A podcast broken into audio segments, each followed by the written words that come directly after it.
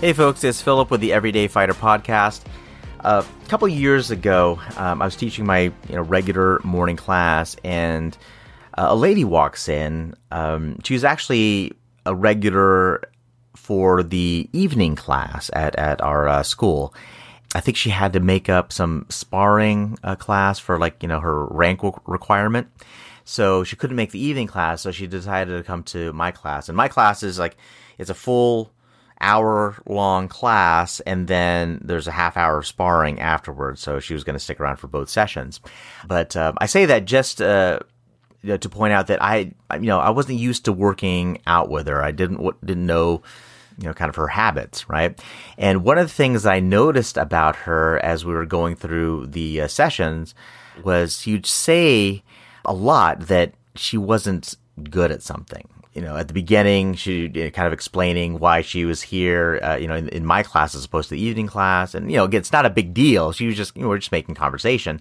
And, uh, she said, yeah, you know, I just, I need to do some more sparring because I'm just really not good at it, you know, and okay, that, that's fine. But then I noticed that was a pattern that continued to come up you know, during the the rest of that uh, regular class, where you know, you know, have her do something, some sort of striking or, or kicking or what have you, and you know, it would still come up, and she would say, "Yeah, okay, yeah, I'll uh, I'll do that. I, you know, I'm just not good at this thing." And she'd been training with us for for quite a bit, a few years at least.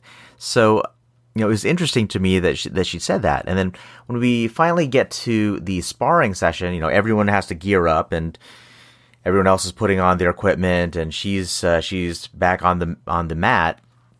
And she says yeah really uh, you know i needed to get my uh, sparring requirement done here and you know yeah i just i don't like sparring. I'm just not good at it you know.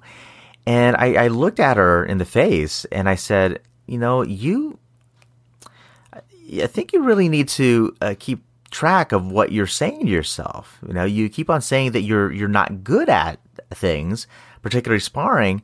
But if you keep on saying that, then that's going to have an effect on you, you know, not only in terms of how you perform, but also in the future where you're trying to learn, but then you have it in not only your head, but you, it's a strong enough thought that you said it. That's going to uh, Im- impede you in some way. So that's something you, I think you really need to be careful of, right? And she said, "Oh, okay. Well, you know, all right. I understand. I understand." And I thought that was the end of it. so a couple days later, I walk into the dojo, into our gym, and uh, I see Danny. He's the owner of the place and, you know, my teacher. And, uh, you know, we're talking about something uh, completely unrelated. And he says, Oh, yeah, you know, um, had somebody talking to me about you the other day. I'm like, Oh, okay, really? What, what is that? And I had no idea what it was about. Again, I, I thought it was just already gone. And said, "Oh yeah, well, the, you know, this lady, uh, this woman says her name, uh, you know, came in, and we're talking about something completely different. But then at the end of it, she said, "Oh yeah, you know, I took the class with uh, Sensei Philip, and um, you know, I said something to him, and he almost made me feel like I said a bad word. like those were the words that he said." I said, "Oh, really?" And at this point, now I'm brought back to what happened. Like I said, I didn't think it was a big deal, and now I'm thinking, oh, great. Did I offend this uh, this woman now, and she's upset at me, and she doesn't want to train with me anymore? Or like, you know, it's just kind of just my ego uh, there. Um, she, but Danny ended up saying, "Oh no, no, you know, she she didn't bring it up in a way that she was upset or anything. She just kind of like just kind of you know matter of fact about it is all, you know." And and uh, I said, "Oh, great. Well, well, what did you tell her?" And it's and he said, "Well, you know, we just I just said that. Hey, uh, you know, that's just the way Sensei Philip is. he just, you know, he takes all this very seriously, and you know, he doesn't mean anything by it, but you know, you know, he he trains really hard, and um, you know, he just ha- kind of has that mentality. Again, she wasn't offended or, or anything like that, but um."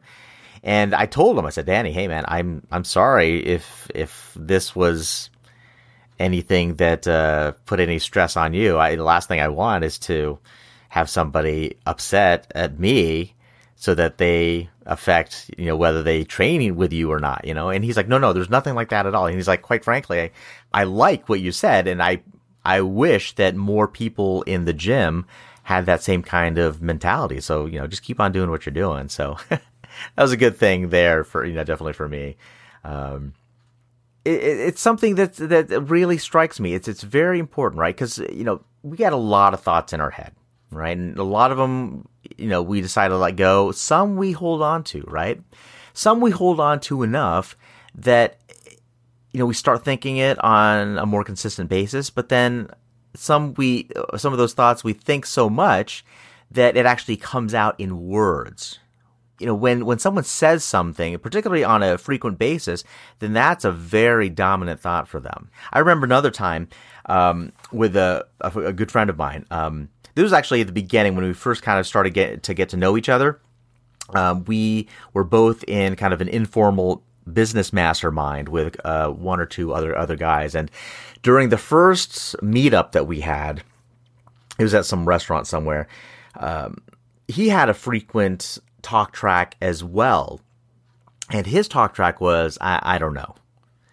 Right. So he would talk about uh, some business idea he had, go through. It's like, yeah, I was thinking about doing this, and you know, I think it'd be good for this and that, but you know, I, I don't know. And you know, he said that on a on a fr- pretty frequent basis. I, I could swear he said at least half a dozen times in the mat in a matter of an hour at the time, even though we were in a business mastermind and part of that is just kind of holding each other accountable, I didn't feel like I knew him well enough to actually say something, but it d- definitely stuck out for me, right? And we ended up going our separate ways uh, after our meeting, and but it still kind of stuck in me. I was like, you know what, Philip, you're not really serving him by keeping this to yourself. So what I ended up doing is I I emailed him and I said, hey man, you know, it was awesome meeting up and you know, I, I, think I think we're on to something here. And I said, but you know, one thing I did want to mention to you is that I noticed that you said this a lot. I noticed that you said I don't know at the end of a lot of the things you're talking about, and I'm not sure if you're aware of it or not, but that's something you probably want to be more cognizant of. And um, again, we're very good friends uh, now. We actually, you know, we're business partners for a while as well.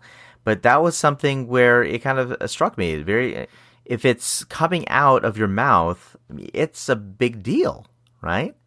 You know, I tell those stories as examples, but I mean, I am far, far from perfect, and I hope you, you kind of get that as as we're talking here as well. That I don't, I'm not the thought police, and I'm not, uh, I'm not anybody that uh, should be held to any higher standard than anyone else. I mean, I, I make those exact same mistakes. And even this, this week, I have a, a weekly call that I'm on with a bunch of, um, um, other guys. And, um, you know, I, I can't remember how we got to it, but you know, we were going around the uh, the call. You know, everyone's you know, talking about the, you know what they're working on or or kind of you know that type of thing. And I get uh, it gets to a point where I say, kind of in a joking way, it's like wow. And we're talking about it being very early in the morning. It's like you know, yeah, it's like I'm just no good to anybody at this hour anyway. So that's why I need my coffee. And um, the moment I said it, I was like, oh man, did I really need to say that? Now, was, of course, I was saying it in the context of kind of just, you know, being funny, poking a little humor at myself or whatever. But it was still something that, uh, you know, I kind of caught myself saying. again, there's a lot of times where I, I don't catch myself. But in this particular case, I didn't need to really catch myself right away anyway, because the facilitator, a few minutes later, he comes back to me and says, you know what, Philip, I noticed that you said this, and I would challenge you on that.